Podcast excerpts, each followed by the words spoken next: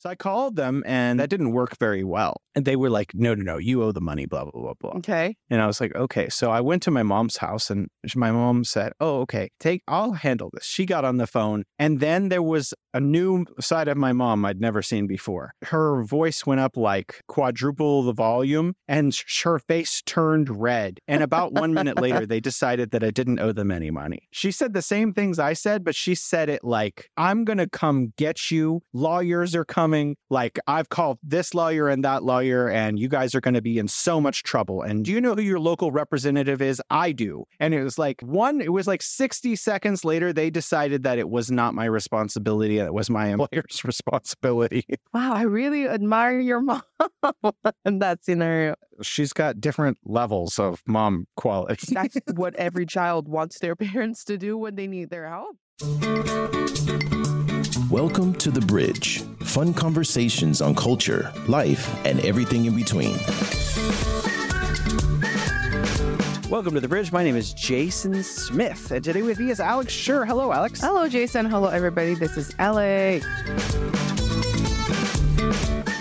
Welcome to the bridge. With inflation and homelessness on the rise in the U.S., the economy feels increasingly unfair for poor Americans, whatever that means now. CNN and many other news outlets offer some tips for Americans on which bills to prioritize. With inflation increasing at levels still higher than ideal, even though it's down a little bit, what can you do to protect yourself in one of the worst economies in recent U.S. history? What do you think, Alex? I mean, the inflation lately, when I talk to my friends in America, it's getting a little out of hand. So it's good, at least when you say that it's down a little bit, so life could be a little bit easier. But even without inflation before, at least without really bad inflation before when I was living in the US, it still felt like you need to do a lot of planning on your financial situations to really make sure that you're getting by, unless you got a really, really, really cushiony job that pays a lot. Otherwise, if you're not one of the top, say, 5% of society, I just feel like you need to always think about how you're spending your money to make sure that you're safe if, just in case, something happens. Yeah. You know, I was looking at the statistics. It's about 10% of Americans have zero savings, and about 10% of Americans, you know, the next level up have uh, maybe just under a $1,000. And then, you know, increasingly you get up to the point where the top five or 10% have, you know, hundreds of thousands of dollars. I think it's the top 10% has above $50,000. That's what it is. So th- that's not ideal because you have a very stratified society and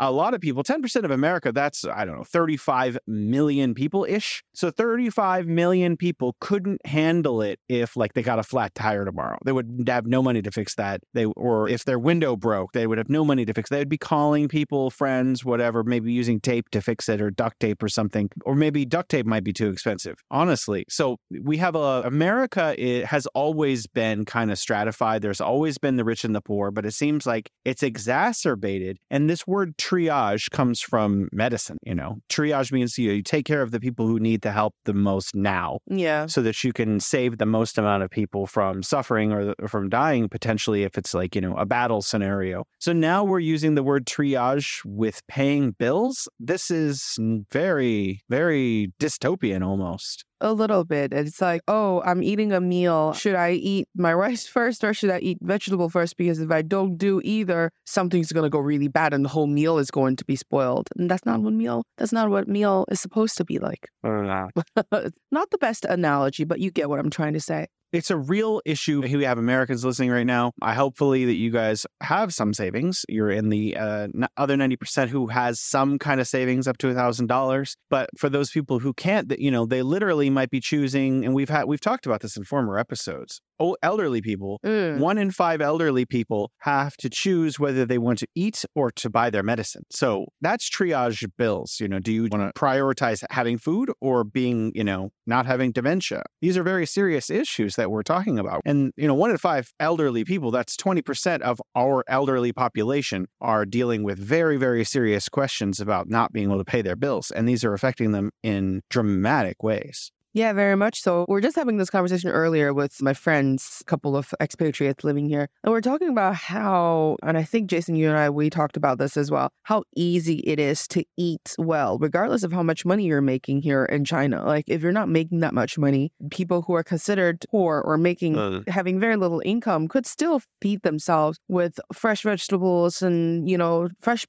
like produce overall for a homemade meal and it's still very well balanced in nutrition and it tastes good. Mm. The only thing you won't be able to have a lot is to like, you know, eat in restaurants all the time or getting really expensive, maybe like really exotic fruits and stuff. But just to li- like live and eat actual good meals is so much easier for a lot of people here. But in America, it's very sad if you don't make a lot of money. Like if you can't spend and I was hearing the numbers and it was getting kind of out of hand because when I was there, when I was buying groceries, I would pay every time probably about hundred dollars to buy groceries for that would last for like maybe a week and a half or two weeks. What were you buying? Just bought well, like yeah, a hundred. Uh, when the last time I was in California with my uh, with my mom, we went. We spent two hundred dollars. That was for like a day. What are you? What were you buying? That's insane. I, we were making homemade pesto or something. I don't know. You know, like I guess we're a little too bougie. Huh? Best, All right. Okay. Sorry. Yeah, but still, like even a hundred dollars for me. You need Parmesan cheese for that. Even you know? even hundred dollars for me is still kind of more expensive. And it wasn't. I was like intentionally choosing more affordable stuff. Like I would go for the things on sale and stuff. You know, butter that is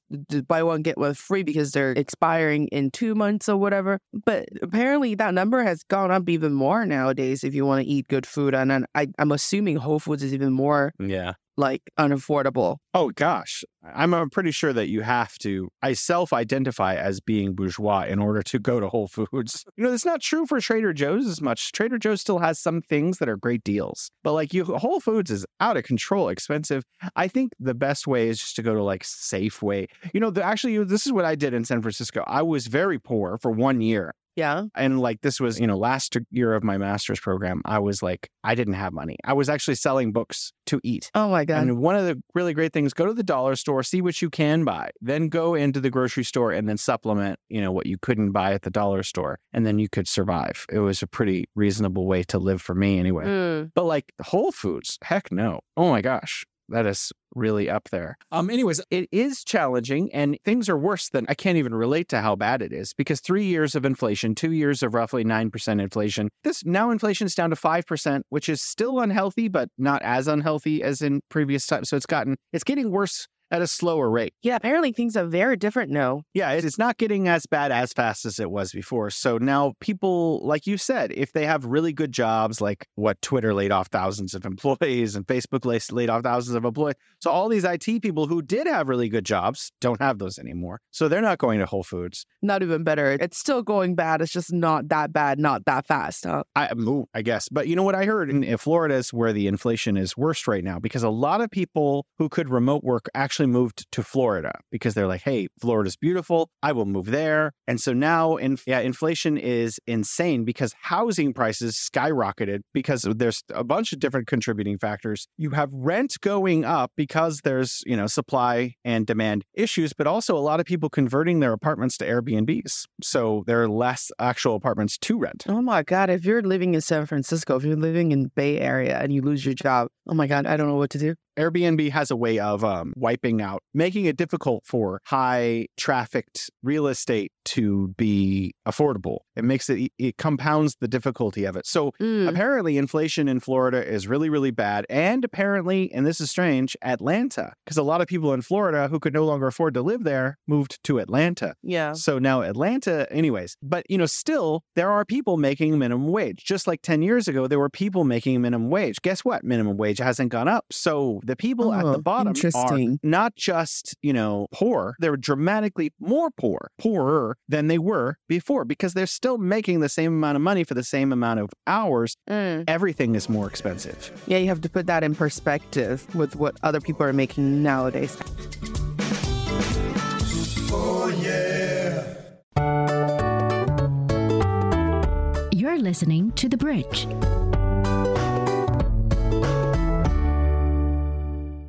This is my observation when I was living in the States as well. I feel like the minimum wage, like how much minimum wage is is affecting a lot of a lot of Americans. And it's not just, you know, this specific group of people. It's like every single line of work there's people that needs minimum wage to be higher to maintain basic survival rights. I agree with you completely. Here's the thing, you know, and I, I'm not trying to harp on either party here. You know, when I say that's a terrible economy, I'm not trying to say, oh, this is a Democrat problem because there's a Democratic president. Honestly, I think that has nothing to do with it. I'm not trying to say that Democrats are great either. There's a lot of people trying to justify mm-hmm. their party politics by pointing to the fact that there's a Democrat and saying, oh, the economy is great. You know what? Yes, it is in a way. There's low unemployment that is registered. So, yes, it does look like that if you're not poor. If you are not poor, the economy looks good because there are some high paying jobs out there. And there are a lot of Americans where medium wage is going up. So you look at the upper middle class and up, and you're like, wow, the economy's doing great. Yeah. But if you look down, it's much, much, much, much, much worse than it was before.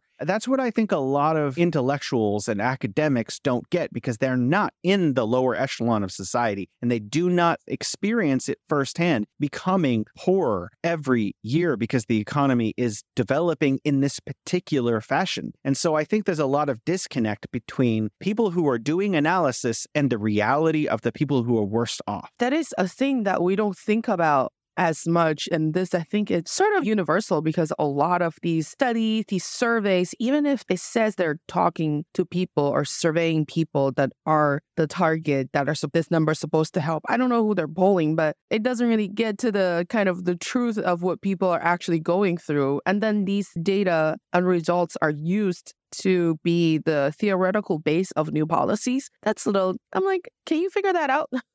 it always seemed to me that, you know, this is one thing I do appreciate about China. In China, it's not just blatantly communist, okay, firstly. But what it is, is the idea of socialism is embedded in society so that people in charge at various levels look around and they often look first in China at how are the least well off doing? That is something that Chinese society and its politics looks at first. It looks first at. We had a 30 year campaign to end absolute poverty that ended in 2020, but continues now towards this idea of common prosperity. But that raised 800 million people out of poverty. Now, maybe some of that was just because of market forces and, you know, opening up, but a lot of that was people on the ground moving people around into better communities, changing economic structures, building roads, building bridges, building literal homes for people in some cases, uh, helping people with new agricultural skills, new technical skills, integrating people into national and international markets so they could sell their produce, giving people uh, telecommunications and cell phones so that they could find the best markets for their products. There was an enormous amount of work done in China for the people who were the least off. Now, the United States, you know, has one quarter of the population of China, but roughly similar mass, you know, land mass. It seems like the United States could also look at the people who are least well off and think about making policies that satisfy those people's needs as a priority. It could learn from China and take some of these ideas of prioritizing the people who are least well off so that we could live in a more equitable society in America. Oh, yeah. You're listening to The Bridge.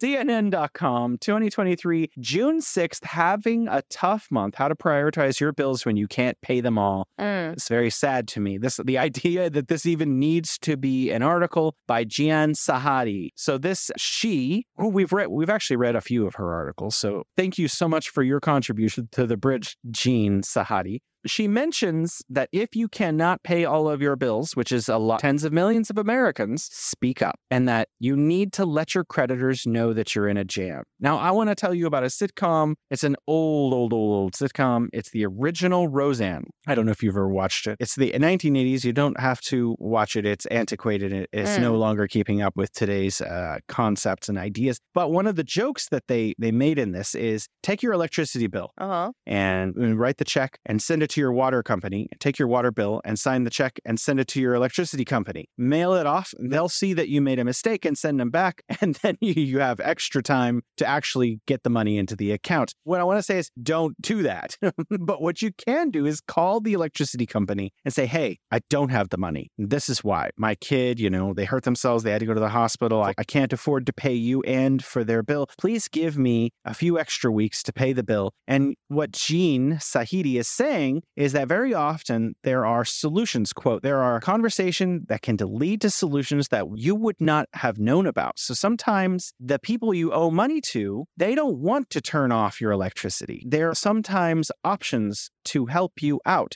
Think about this. If you're an electric company and someone owes you money or someone is making payments to you, would you rather have them keep owing you money and keep paying, or would you rather turn off their electricity and make it so that they can't continue to consume your product and have them owe you more money? Of course, the electricity company wants to keep making money off of you. So they're going to try to come to some kind of accommodation. So it's very important to communicate with the people that you owe money so that they can help you pay them in a way that matches your capabilities because they don't want you to stop paying. What if you declare bankruptcy? Visa is not going to be happy that you stopped making payments on the $4,000 you owe them. They want you to pay them that $4,000. So they're going to make a payment plan that is suitable for you to pay them so that they can get the money that you do owe them. I mean, I never had to think about that ever since I came back to China. I didn't have to think about not being able to pay my bills because living expense, at least utility wise, things are a lot more affordable. But I guess I can relate. And I Yeah. I don't know how I would feel if I ever got myself into the situation where I have to worry about calling the electricity company and telling them to give me a grace period so that I can get the extra. I don't know. I don't know how much you would owe for them to be like, you need to pay like, I don't know, 50 bucks or 100 bucks, pay my electricity bills. And then if I have to do that for my other utility bills, that would probably be really stressful really sad. Well, I mean, I have had my electricity turn off in China, but it was not because I owed the company money. It's because there are some old buildings where you have to charge a card and you have to put the card in a slot. And sometimes I would lose track of how much money was on the card. And so I've had the electricity suddenly turn off and I would have to run downstairs to like, you know, the wuye and like pay them a, a couple hundred kwai to put money on the card and then run back and slip it into the thing so that I would have electricity again. For the last few years, that hasn't been an issue because we can just pay online now. And so, yeah, it just automatically tells you, hey, would you like to top up your electricity? And it's like, yes, I would because I enjoy light. exactly. And then even if on the off chance that it, it is cut off, you just pay the money on your phone and it goes into the meter pretty much immediately and you push the switch on and then the electricity comes back to your house. yeah, you just have to throw the switch breaker. That's what it's. A breaker. Yes, you have to return on the breaker. Yeah, and then everything's fine. You, like you said, you mentioned home cooked meal, but you don't even need to go to that extreme in China. If you are struggling to eat, you could literally go get street food, like a, one of those little sandwiches. I, I don't know what they're called. I'm sorry. I apologize for not knowing your culture better. But like they have street food sandwiches and like breakfast for like two kwai. And like two RMB for people who don't know back home, that's like 40 cents. That's like a full on breakfast rate here in China. There's this idea of something called purchasing power parity. And that means your money goes farther in some places than it does in others. If you compare the Chinese economy to the US economy in terms of GDP in a nominal way, Mm. China's economy has not yet become as big as the United States. It probably won't get there until 2027, possibly 2030. Mm. Some people speculate later or earlier. But in terms of purchasing power parity, how much you can actually buy for your money across a litany of goods, China passed the US economy in like 2013 or so and became the largest economy in the world. What that means, if we're trying to break it down into layman terms, is when you're in China buying most kinds of Chinese goods or goods that you can buy, things cost less or you can buy more for your money than you can in the United States. So in the United States, if you try to buy like a sandwich, it's going to cost more than it's going to cost in China. Now, you can compare things like Starbucks. And so if you look at Starbucks straight across the board, Yeah. you actually pay more for it in China. That surprises people. But the thing about it is, luxury goods tend to cost the same across any economy because the same corporate boards decide like what something's going to cost across every country. And they usually keep the prices relatively even. So, like, no matter where it's coming from, they're making roughly the same amount of profit. But most goods that you buy, like, are not from that I buy, are not from an international conglomerate. And so, if I just go buy like stuff at the grocery store, maybe a couple things are going to be similarly priced because they're, they are international goods. But a lot of those things are just like vegetables and fruit and rice or wh- whatever. So, like, a lot of that's way, way, way, way, way, way, way cheaper in China than it is in the United States. So, even though some people in median income, it's much lower in China, it's still true, even by PPP, but it's not as night and day as it looks. It, the way that people examine the US economy or Western economies and the way that the Chinese economy operates is so different that looking at the pure numbers is not a clear way to get an ideal picture. So even the people who are the least well off can afford to pay rent in China, can afford to buy food, have a place to stay, to buy clothes, to live like a normal life where they have time off and can go play in the park. You know, we're talking about some of the poorest people are still just fine in China. Whereas in the United States, if you're one of the poorest, you know, 10% of people, you're literally maybe considering living in a box in a couple months if you can't triage your bills well. And that is something I think a lot of Americans don't understand. Yeah. And then even with other let's say imported products like coffee we're talking about starbucks we order starbucks all the time because the delivery is really fast it's dedicated delivery you don't have to wait for it. If you order from other coffee shops it's going to take maybe 25 minutes 30 minutes. Starbucks usually takes about like 10 minutes it gets to your door so it's really fast right? Oh come on it's 20 minutes. You got 10 minutes? Where was the starbucks next to your house? Literally across the street. I'm just too lazy to go down so oh okay there you go Oh yeah, well, but still, like it gets delivered. It's really fast. Jason, you and I are spoiled. Think about if we're at the states, no coffee's gonna get to your door within even like thirty minutes. But I try to do that, but I just sometimes just want a big venti cup of coffee so I can I can just gulp gulp. But you know, nowadays like there are so many different brands that also make really good coffee. There's Luckin that's all over China.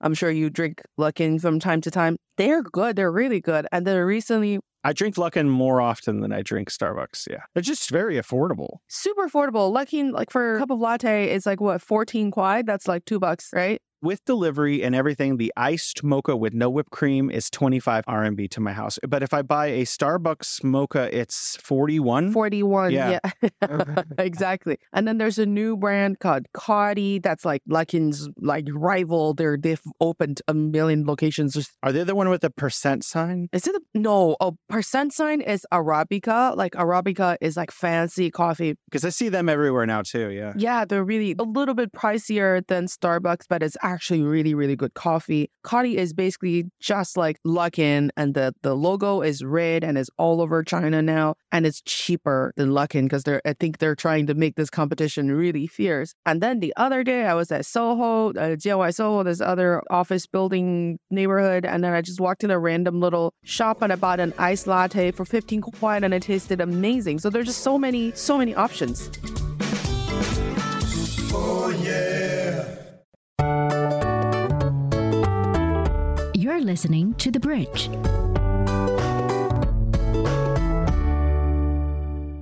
The first point I mentioned about um, calling your, you know, customer service that is just a standing point. But Jeanne Sahadi mentions several bullet pointed ideas. Number one, she mentions take care of your basic needs first. So, housing and electricity are essential to your health and safety. And she says so is health insurance. Mm. In the United States, with the cost of health insurance, I think that actually is a really important thing to say. Because if you get caught in a situation where you need medical help and you have no health insurance, you will probably be in debt for the rest of your life. I have not a lot of experience, but I have the, the only fight I've had with any institute is with my health insurance and health provider when I was living in the US. And I was like, I'm paying so much money and this is the service I get. I'm not going to make it peaceful. It's going to be ugly. well, you know, sometimes those people actually can be reasoned with, even pathos with. I had a situation where I was working for a company. I can't say which one because I don't want to get in trouble, but I injured my shoulder somehow picking up money. I know that sounds strange.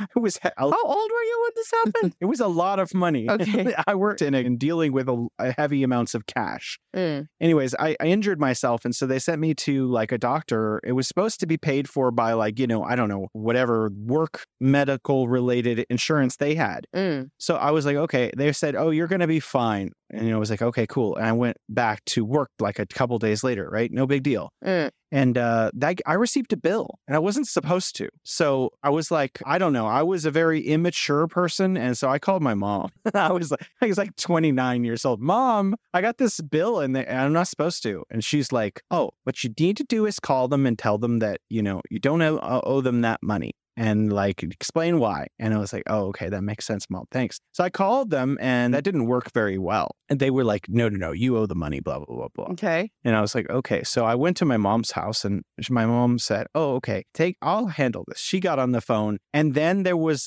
a new side of my mom I'd never seen before. Her voice went up like quadruple the volume and sh- her face turned red. And about one minute later, they decided that I didn't owe them any money. She said the same things I said, but she said it like, I'm going to come get you. Lawyers are coming. Like, I've called this lawyer and that lawyer, and you guys are going to be in so much trouble. And do you know who your local representative is? I do. And it was like one, it was like 60 seconds later, they decided that it was not my responsibility and it was my employer's responsibility. Wow, I really admire your mom in that scenario. She's got different levels of mom quality. That's what every child wants their parents to do when they need their help. well, now you see why I call my mom, right?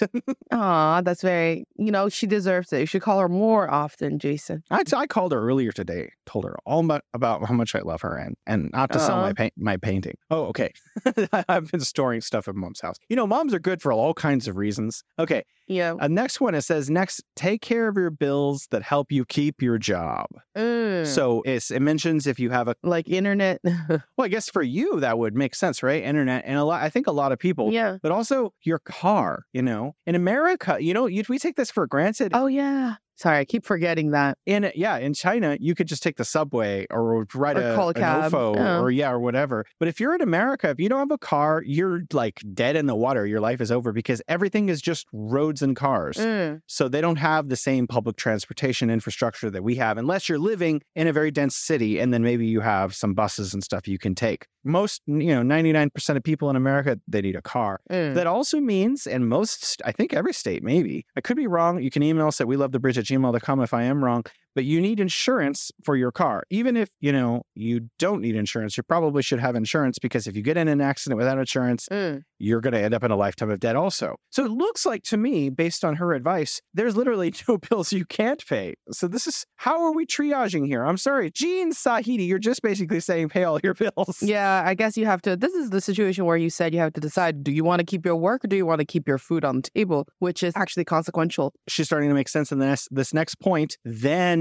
think about your credit cards. So it says quote these shouldn't be your highest priority bills to pay when you're up against the wall now i'm assuming that if you call your major credit card company and explain that you need your car and so you're paying that bill and that you need to eat so you're going to buy food and that you need to pay your rent so that you have a place to stay and that you don't have money for your credit card that they will understand Mm. and find some kind of payment plan that works for you. I'm also assuming, and I'm probably right here, that they are going to charge you a massive amount of interest Yeah. for not paying that. So it's not a good idea to not pay your credit card. There are opportunities, though, however, to move the payment to another card with less smaller amounts of interest or 0% interest. So look for those opportunities before you just stop paying. I did the whole bank thing and with uh, like credit card. I have just, I think I've complained about this a million times. Uh, you have to have enough money, otherwise they're going to take more money. So if you don't have enough money, we're going to take more money. I don't know how. I don't know how this logic makes sense, and I wish more people could listen to our show so you hear what I'm saying and you could realize how ridiculous it is that if you don't have enough savings in your bank, then I'm going to take money, and it's not a small fee. Let me let me also say it's not uh, like, for example, it's not like a dollar per month. They're taking, I think, 12 or for some ridiculous amount of dollars every month. So, like, every year I'm paying hundreds of dollars just to keep my money in the bank because I didn't have as much. It's kind of, I really, I want to, you know what? I'm to go do a research, Jason, after we finish recording today's show. I'm just to go do research and see what other banks do this because I maybe I'm spoiled by Chinese banks. I've, we've never had to do anything like that, let alone taking allowing me to take money that doesn't exist in my bank account and then fine me for taking the money that doesn't exist in my bank account. And this is my savings account. This is not my credit card. And then the fee, the fine, not the fee, it's a fine. The fine is like 30 some dollars for like, you know, overdraft. And I was like, we're going to start a campaign. Yeah. And then it comes from, it sometimes, usually, it comes from the, when you set up your card as the primary card for any auto payment for utilities and stuff, the company, for example, the electricity company would take money from your card and you have, for example, they needed to take $40 and you have like $39 and there's $1 extra that didn't exist there. Here in China, they would be sorry your payment couldn't go through because your, you know, sufficient amount of money that's still in your Bank of America just takes that money out of your account. And then when you go in, they're like, oh, your balance is negative 1. And plus, here's a little cherry on top. There's a $36 fine on your overdraft fee. Oh, and also because you don't have enough money in your saving account now, we're going to charge you $12 every month for, you know, your account to exist. I'm like, this is the most ridiculous logic of how to rank bank that I've ever heard. Oh my God. Yeah, America's cruel to the poor. This is exactly my point about China, Chinese culture, Chinese society, civilization, and politics, where they take care of the poor first as a priority. America ha- operates in this opposite way where it's like those who can't survive are the people who are preyed on the most, which is really cruel that they're taking advantage of their workers this way. Which brings me to a related point to what you're talking about. And this also goes to credit cards and debt because, you know, you don't meet a lot of Chinese people that have credit cards that they use and don't pay back. It doesn't happen. Okay, this is a statistic I have. This is from the IMF and it goes from 1990 to the year 2000 and it shows the savings rate of people different economies in the world. The general world average for savings in 1990 was about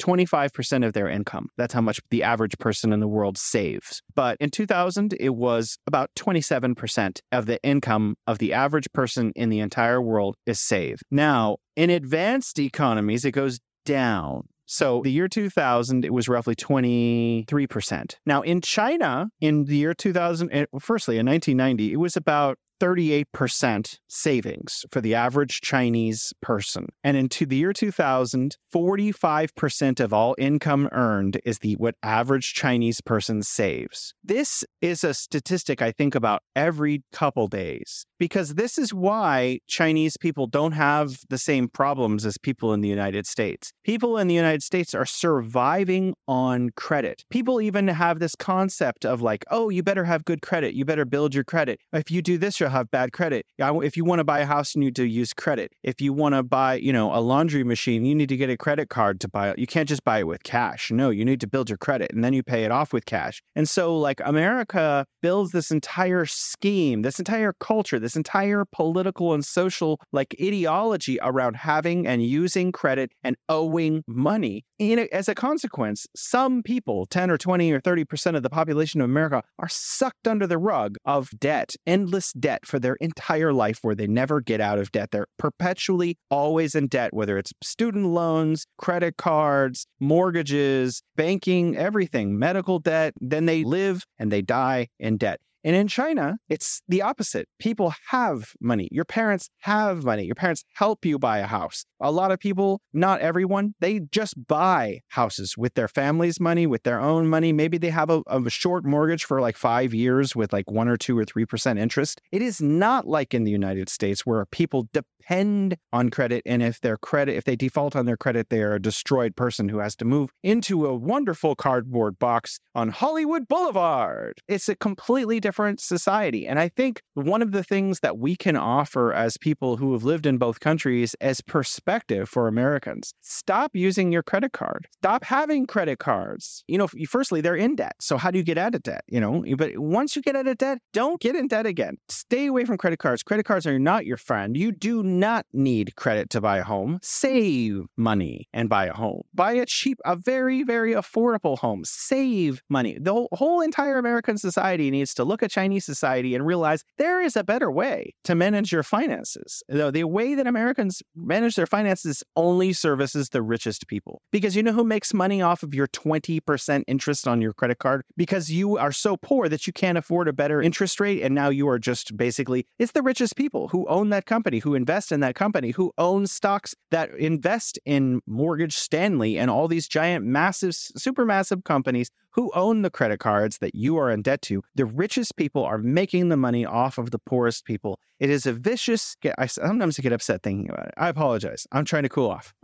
oh, uh, I can't really tell from your voice. You still sound like you were making a very sound argument, but the whole credit card, I don't want to call it a scheme, but the idea of how people are having multiple credit cards and paying off one credit card with another credit card, and to a point where people actually go to jail because I guess when you do too much of that or the amount is too big, then that is considered fraud it's kind of insane. I don't know how that's a healthy mental status for someone to be in, right? Like I make certain amount of money, I'm going to think about how much I'm going to spend. When I don't spend when I or when I spend to a point, I'll look at it and I'll know that I don't have a lot left for this month for me to survive. But when you are given the option to use a credit card when they gave you the credit line, they said, "Oh, you can withdraw like you can use like $5,000." You're going to think you owe like you own that $5,000, but you actually don't negative. You owe that $5,000 if you did spend it. And that affects your credit report, which was so confusing to me when I was in the States. I was like, they said, don't spend too little of your credit. I was like, what? Isn't it good that I don't have to resort to the money that I don't have? That should add to my credit report because my credit report went down and they were like, I know. It's crazy. Oh, you should spend like a third of your, or like over a third, whatever. It was like, I'm like, I don't need to. Like, why do I have to use my credit card if I still have money to spend. It was just very, it was all very confusing. And then I didn't understand because regardless of how your English is, you're still going to make a lot of mistakes when you're living in America. I remember I went to one shop, it was so sneaky. If they ask me, for example, it's not Starbucks, I'm just going to call it a Yeti shop or whatever. They say, Oh, do you have a Yeti card? And I said, Oh, no, I don't. They're like, Would you like to have one? Would you like to open one? And I thought that was like a membership card because you called it a Yeti card, not a Yeti credit card, right? And so a couple weeks later, I received a new credit card in my mail. The shop assistant gave me like opened a credit card account for me with whatever bank under their, you know, their it's, it's like a joint credit card, whatever thing you get more discount if you use this credit card to shop at this place. And I was like, I didn't want a credit card. I didn't know it was a credit card. And I just happened to have one. And now I have one more credit card. Apparently that affects my credit score as well. And then I had to, I had to like find a way to close it. And then it was a bank that I was not using. It was so, I was like, oh my God, it's like traps everywhere for me to fall in. So sad. Wow. That's that's the American credit system. A series of traps waiting for you to fall in. That's pretty good.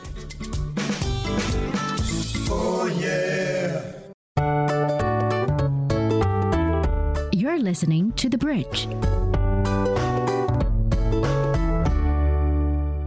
Okay, February 22nd, 2023 by Nick Routley. This comes from visualcapitalist.com. They are famous for having really great graphics. Consumer price inflation by type of good and service. So, what I noticed is a lot of people think that inflation, or mistakenly think that inflation is related to import goods. It is not. So if you look at this list of things, the things that increased them from the year 2000 to the year 2020, and even in the last few years, the trend is roughly the same. The things that are increasing the cost fastest number one, hospital services. Mm. This is the cost of your nurse, your doctor, their education pharmacy companies in the United States making money off of you. This has very little to do with imports. This is what keeps you alive. So this is things happening inside of the United States in the actual yeah interior economy that are causing hospital service costs to exponentially go up. So it's gone up to more than 200% since the year 2000, hospital costs. Okay, next thing college tuition and fees, the second most expensive thing mm. that is ex- increased in cost by roughly 175%. Since the year 2000. That is not things being imported. These are not because of supply. A lot of people were told this is because container ships were not getting into the United States, that ports were not able to process container ships, that this was something to do with COVID and things were not able to move. No, I'm sorry, your college tuition has nothing to do with that. Now, your hospital services have nothing to do with that. These things became more expensive over the course of decades because Yeah. people at universities and people at hospitals have decided that you will pay anything to be educated and healthy. Mm. Number three, college textbooks also increased by roughly 155%. Mm, yeah. Medical care services increased over that same period about 140%. Childcare, food and beverage. These are food, most food and beverage comes from inside of the United States. And then finally, housing. These are all costs associated with the United States internal economy. People yeah. profiteering off of you. These are the things that became more expensive the most over the last two decades. These are the things that inflation has affected the most, that you are paying the most for, that you were paying less for before. This does not have to do Mm. with imports from Europe, from Africa, from China, from other countries. This has to do with problems of greed in the United States. This is called greedflation. That's what it is. All of the things that maintain your breathing rights and your rights to know this world are getting more expensive. And what's interesting is things actually, some things became less expensive. They became cheaper. Mm. So, th- and these are things that are imported cell phone services, software, toys, televisions. Where did televisions come from? Japan, China, Korea. Where did toys come from? China, Southeast Asia, Bangladesh. Mm. Software comes from everywhere, honestly. Yeah. But these things became less expensive over the last 20 years. So the things that are becoming less expensive are the things that are being imported. And the things that are becoming more expensive are the things from home. Yeah, so you can't really blame when you're saying the people are saying it's because of the containers that are coming in. I was like, yeah, because they started to do the show called uh, what do you call it? Do you know that show where people bid on abandoned containers and oh, the storage war? I think that's what it's called. Like these people just go to bid on these containers that are unclaimed for a certain amount of time, and then they go in and try to see if they can strike a balance or make more money from these containers. And I was like, this is kind of funny how people think that there's always something valuable in a container. But I just thought of that joke. I think the greatest find was like a whole bunch of professional fishing equipment. I the Fer- Ferrari is not going to let a container go just unclaimed. Check out that show; it's fun. It's fun to watch. But yeah, it's not the containers. Even if the containers are not coming in, it's because they all went on that show.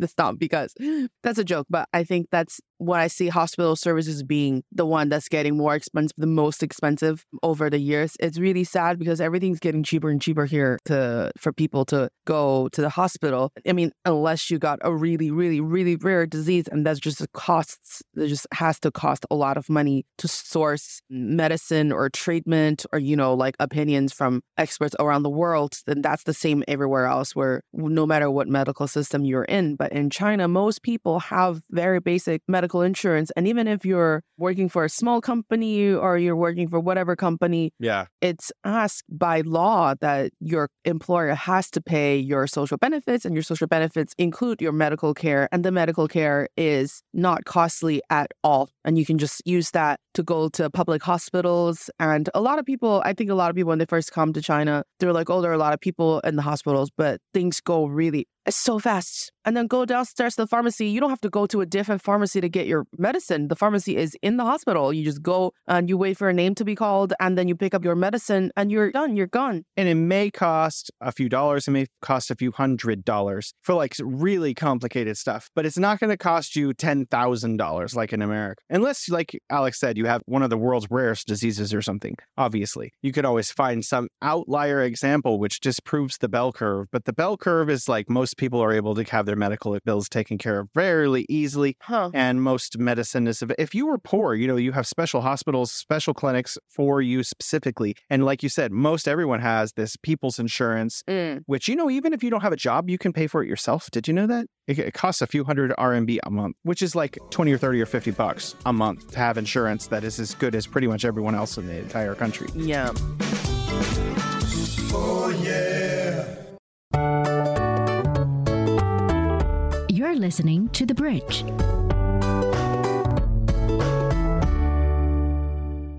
Okay, last article, I think CBS News. More Americans are struggling to pay their bills. Here's who's suffering the most June 9th. So this is about a month ago. 2023 Money Watch. So I guess this is uh, originally from Money Watch. Okay. But it talks about most people, the share of people 55 to 64 years old who said they had difficulty paying their bills in the last seven days rose eight percentage points That's a in lot. late April to early May versus a year ago.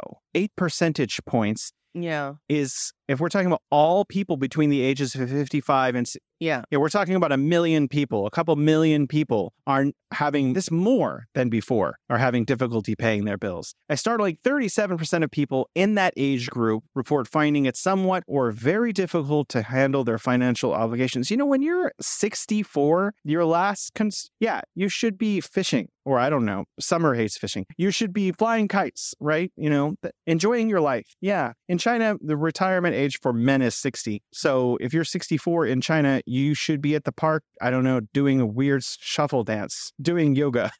Do, uh, that too, sure. Why not? Anything that should make your um, later years enjoyable and relaxing. I find this challenging to, you know, because the generation they're talking about, our boomer generation, they're supposed to be the most well off in American society. So, what is going to happen when, you know, Gen X gets up there, Y gets up there? We're going to see these numbers are going to be skyrocketing because the ability of young people to buy a house now mm. is worse than it's ever been in American history. So the fact that we have 37% of people between 55 and 64 already suffering and not being able to pay their bills well, the next generation, we need serious like economic policies from Congress to fix these things. You know, when I come on the show, I sometimes when we're talking about money stuff, I get Mm. befuddled and i really i'm not always talking to the people listening you know you guys are i'm i'm so happy but i hope that a lot of you americans are writing your congress people and telling them that this needs to be fixed because Mm. we need the people in power to start fixing these problems america is going to be a very different place if more people are thrown into poverty and it's extremely frustrating reading this material all the time and really i hope that people in the united states